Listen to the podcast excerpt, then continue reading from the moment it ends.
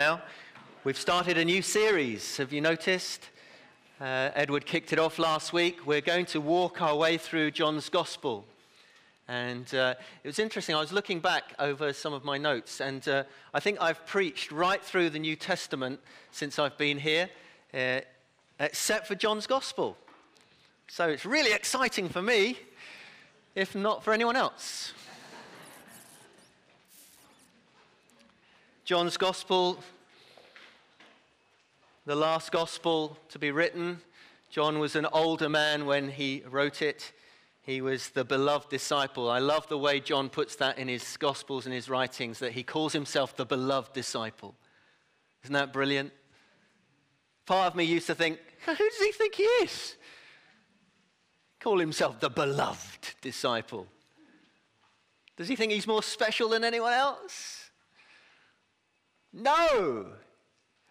He just knows that he's loved by Jesus and owns it. You can say, I'm a beloved disciple too. I am. And he writes this gospel that we may believe. That's the reason for the gospel. He wants people to read this and believe in Jesus and have life in his name.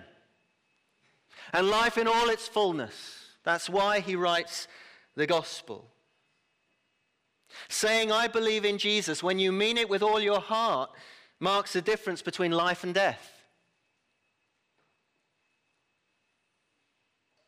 It's the most theological of the Gospels because John as he goes through the accounts of Jesus' life and his words, he keeps asking, why did he say that?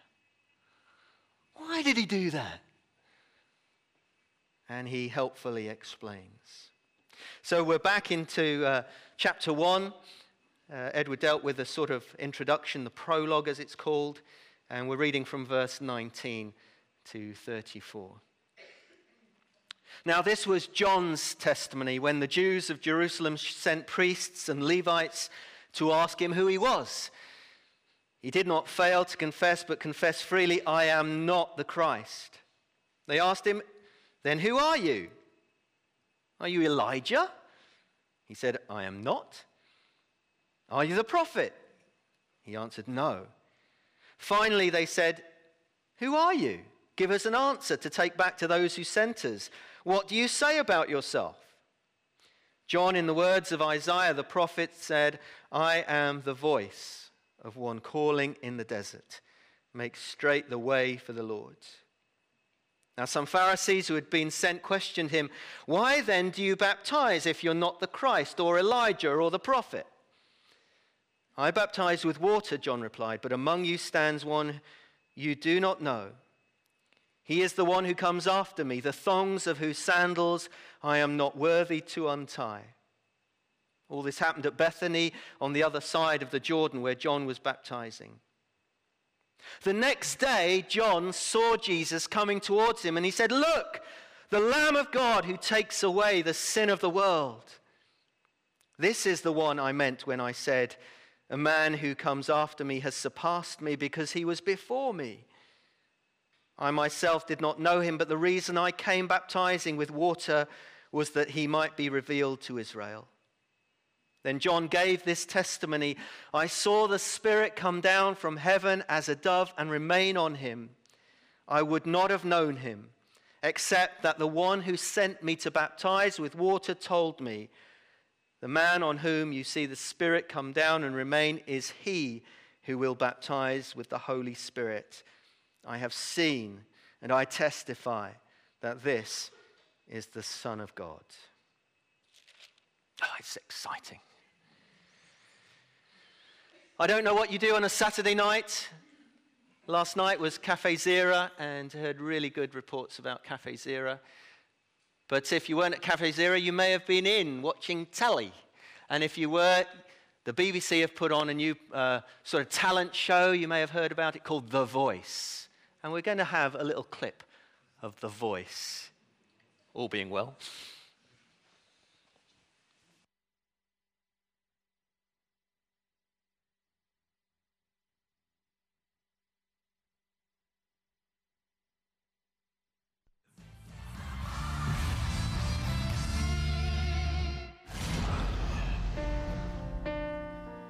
Going back to the corner where I first saw you.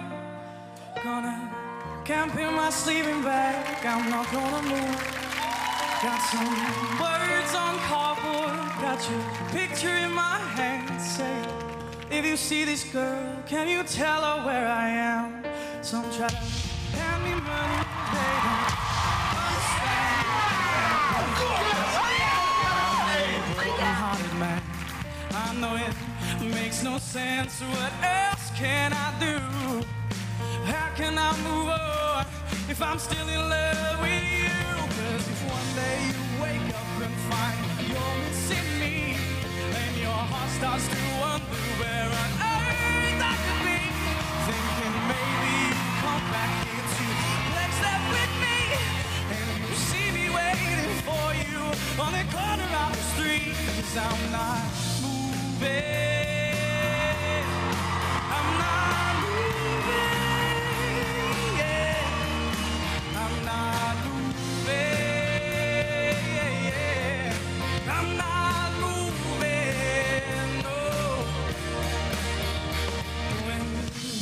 To the corner where I first saw you.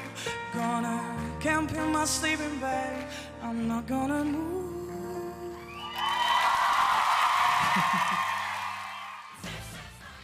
Now, what has that got to do with John the Baptist?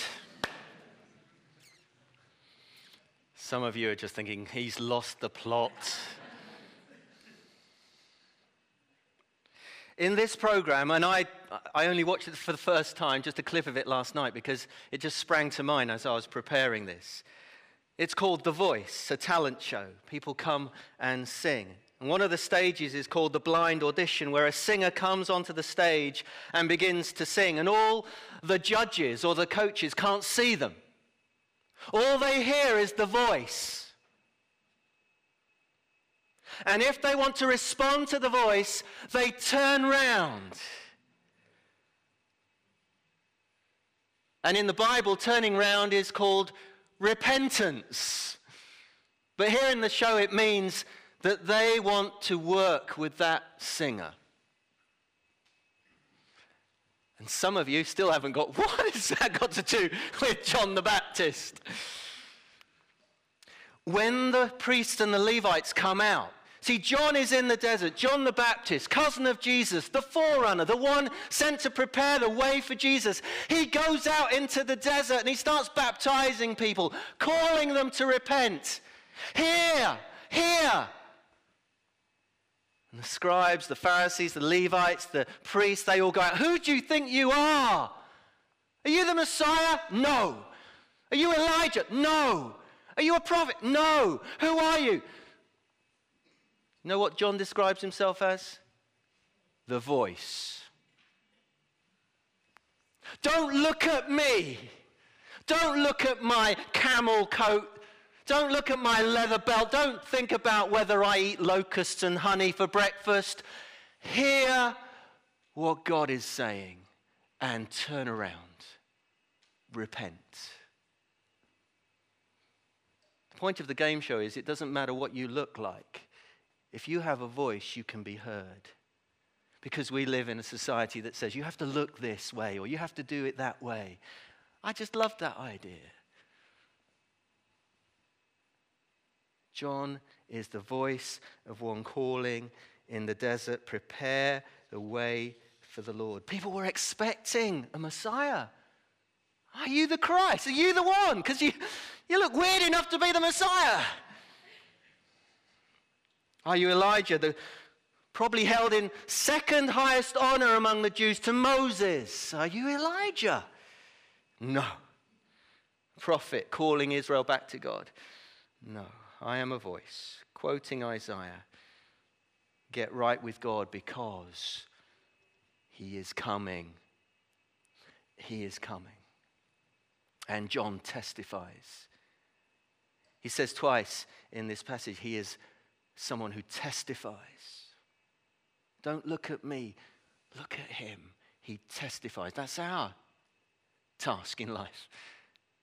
Don't look at me, Look at Jesus.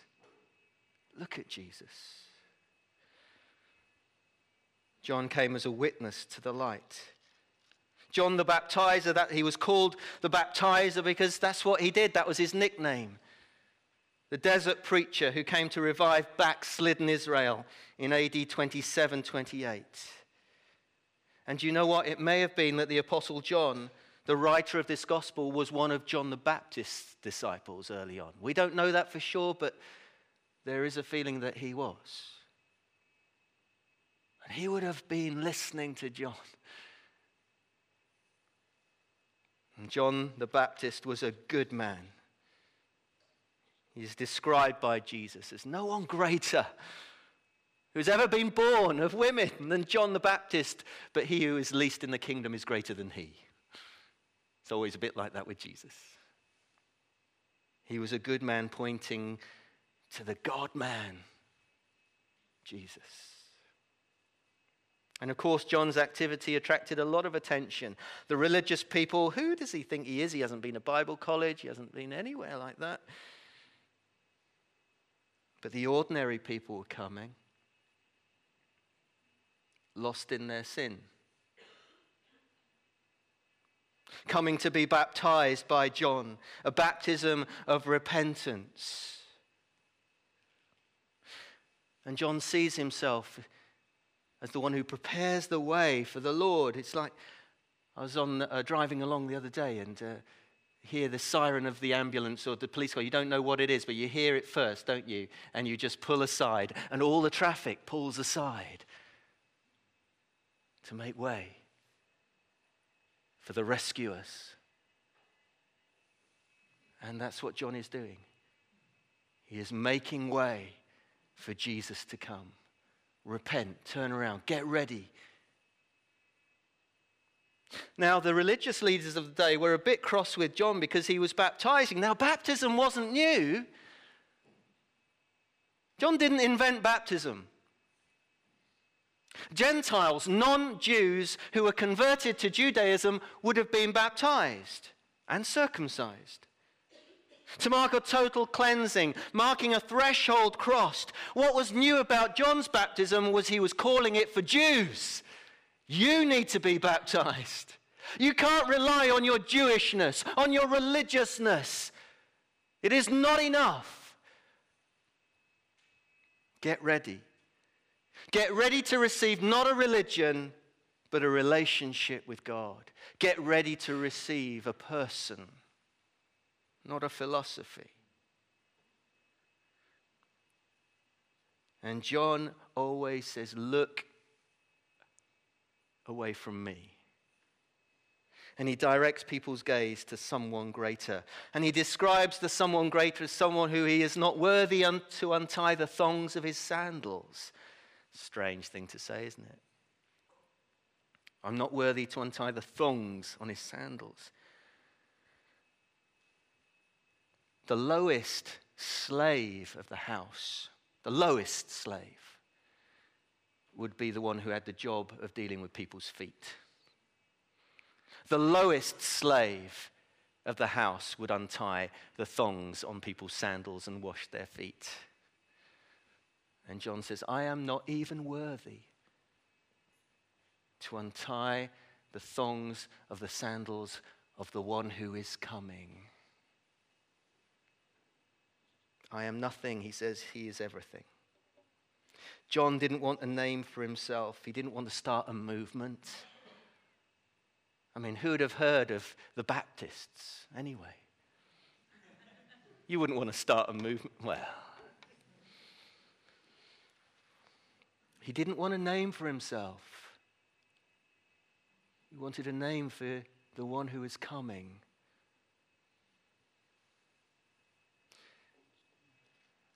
The next day, the very next day,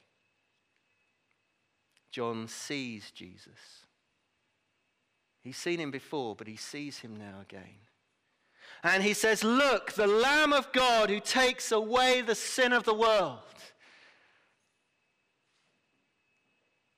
Again, it may seem strange in our ears that Jesus is described as a lamb. Jesus, God in the flesh, Jesus, the Savior of the world, he is described as a lamb. And if you've been around recently, you will have seen some of them, these little lambs. I don't know what comes to mind when you think of lambs, but I look on back ends and I see these little cute little lambs. They're sort of frolicking around in the field. And I commented to her, don't they look a bit bigger since we last saw them? They grow very quickly, don't they? Or maybe you're thinking lamb and you're thinking, yeah, the time is on and uh, should be ready about one. How long is he going to go on for?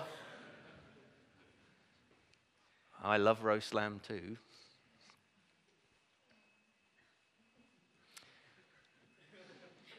John, the gospel writer, right at the beginning of the gospel, takes these anointed words from John the Baptist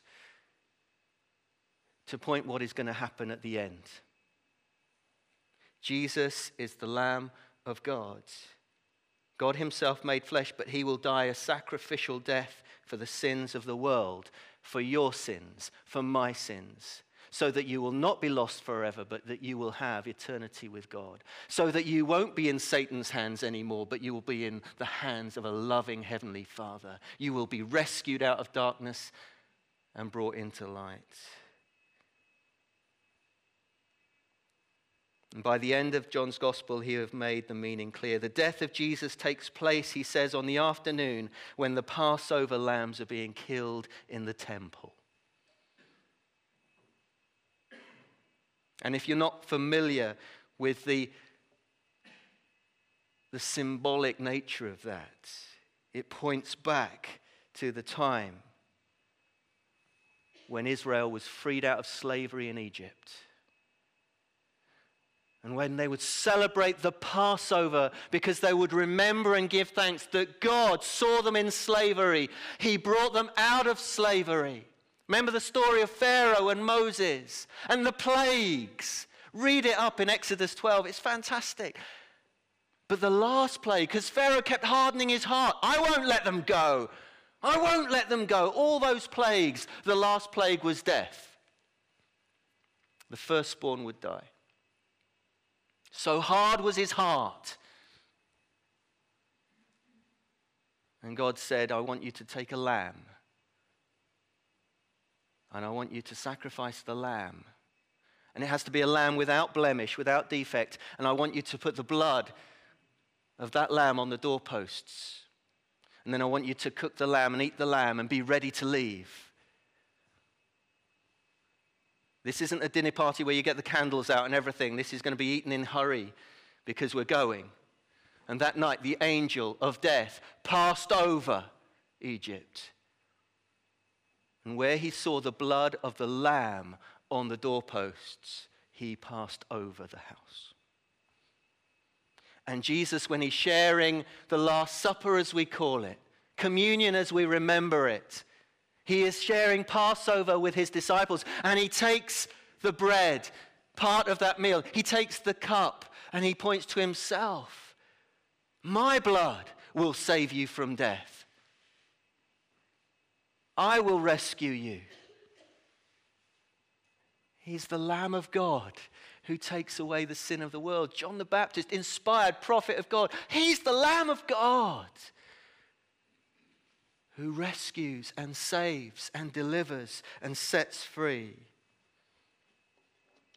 Jesus is the fulfillment of that Passover.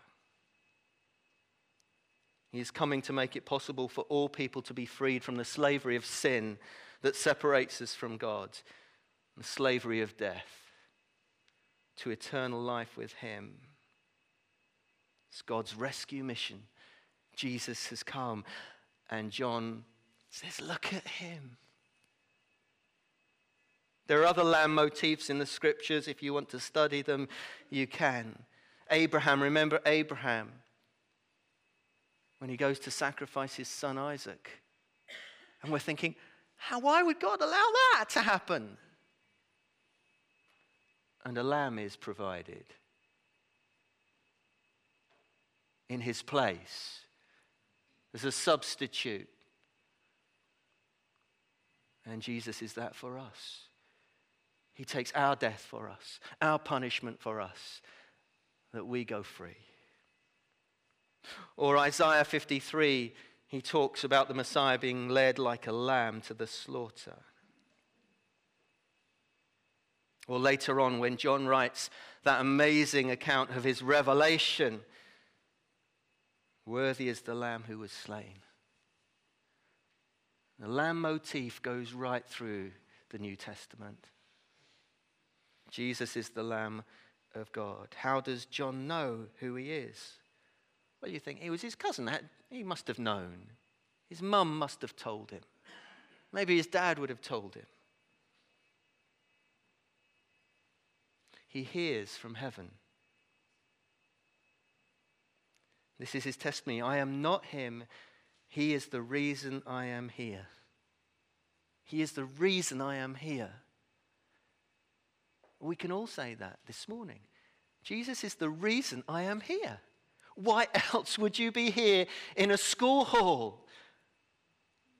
Jesus is the reason you're here. Whether you know him as your Savior or not, Jesus is the reason you are here. And if you don't know him yet, I would say, come. Why not today? Ask Jesus to be your Savior, your Lord.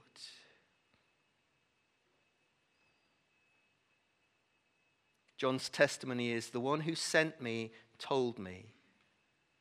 The man on whom you see the Spirit come down and remain is the one who will baptize with the Holy Spirit. And he testifies, I have seen, and he is the Son of God.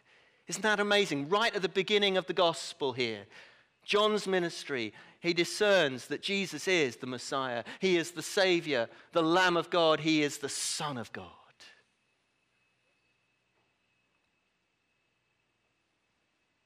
because the Father has told John. When you're baptizing, the one who you see the Spirit come on and remain, he is the one. And John's gospel doesn't actually record the baptism. Maybe he just assumes everyone knows about that. But he records these words of John the Baptist. And only when Jesus has given his life for sin will he pour out the Holy Spirit on all who believe in his name. When we come to faith in Jesus, we receive the Holy Spirit. And we can receive him again and again and again and be filled and be filled and be filled again. We need to be baptized in the Holy Spirit.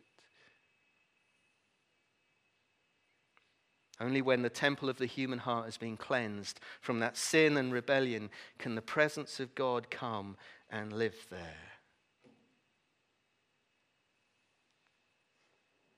Jesus, Son of Man, human being, Son of God, empowered by the Holy Spirit. And John says, He will baptize with the Holy Spirit. Baptize meaning to dip, to submerge, to saturate. The pictures that come with baptism are like a cloth being dipped into dye. You dip it in and it comes out a different color, transformed. Or a sponge that you take, you know, those dry sponges, and you dip them in water and they suddenly go as they take in the water. And not only that, you draw them up and they are heavy with water, saturated with water. This baptism isn't a sprinkling, it is a submerging, a drenching, a soaking.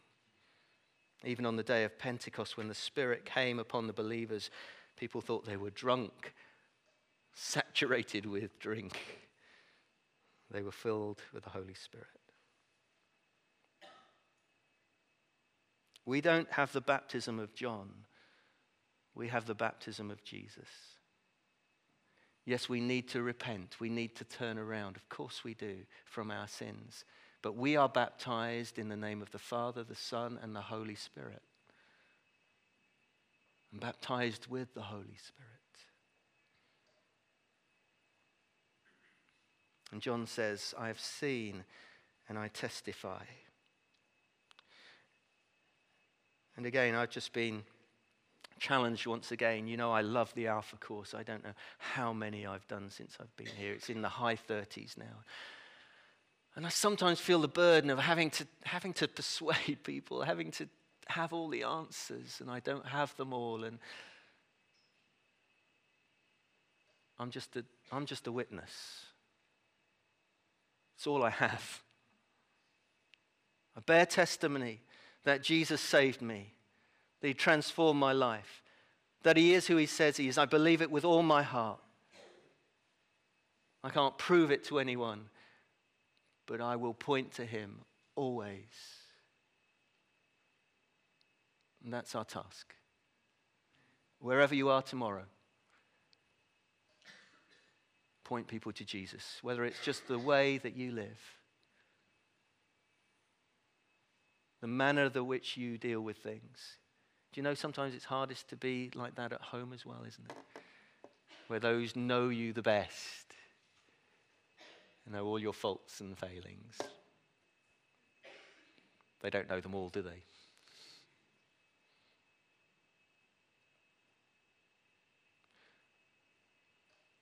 We're to point people to Jesus as best we can. We fail and mess up sometimes, but that's our task. To the one who was always with God. Jesus was always with the Father. He was always there. From the very beginning, Jesus was there. Not as a human being, he became a human being, born as a baby. But he was always there that's how John begins his gospel. He was with God, he was, was God. We need to crack this in our understanding. Jesus was God in the flesh. And however we can't understand the Trinity, Jesus was God. God the Father, yes.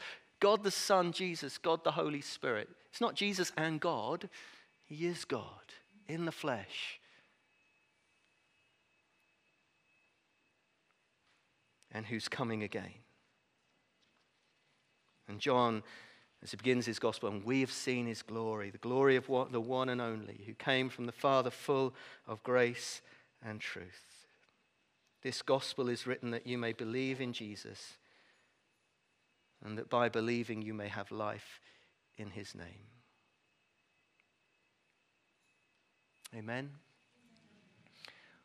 I want to call for a response this morning if you want to be a more effective witness for Jesus, if you want to be filled just afresh with the Holy Spirit, if you want to make a commitment to Jesus today and you've never made that commitment, do it today.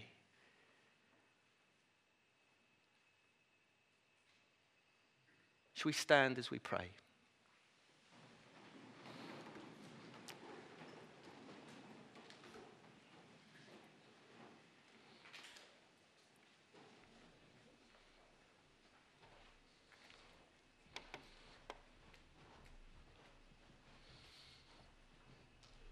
And I just encourage you where you are. If you want to be a more effective witness for Jesus, just to respond to God in some way, just tell Him, or in a physical way, just hold out your hands as we're in prayer. You want to be more effective for Jesus. If you want to be filled afresh with His Holy Spirit, Jesus says, how much more will the Father give the Holy Spirit to those who ask? We'll be asking. If you've never been baptized as a believer, we have a baptism coming up in June. Perhaps this is the time that you step up and be baptized. I know that there are some here in this room that the Lord is just talking to you about baptism and you haven't responded yet to be baptized in the name of the Father, the Son, and the Holy Spirit, to be drenched in water, and all that symbolizes, but also that symbol of being filled with the Spirit as well. If that's you this morning, and the Lord is just knocking again and saying, It's time for you, and you'll know who you are. Or maybe this morning, you've come here this morning and you've never invited Jesus to be your Savior. Maybe you've known about him, been around, heard about him, but never said yes to him. Maybe today God is saying, Come. Is that you today? I encourage you to respond. Invite God into your life today. So, as we sing this next song, we're just going to use this time. Ask to be more effective. Ask to be filled. Just where you are. Maybe God's asking you about baptism, then you'll need to tell somebody about that. Or if you come to the Lord today in faith and you want to be saved today, then tell somebody today after the service. Maybe someone who's come with, you've come with, or somebody that you know here in the congregation, or myself. But don't leave this place. If God has challenged you this morning, where are you? So let's sing this song and use it as we respond to God. Just where we are, holding out our hands. More effective for you, more of your spirit challenge of baptism.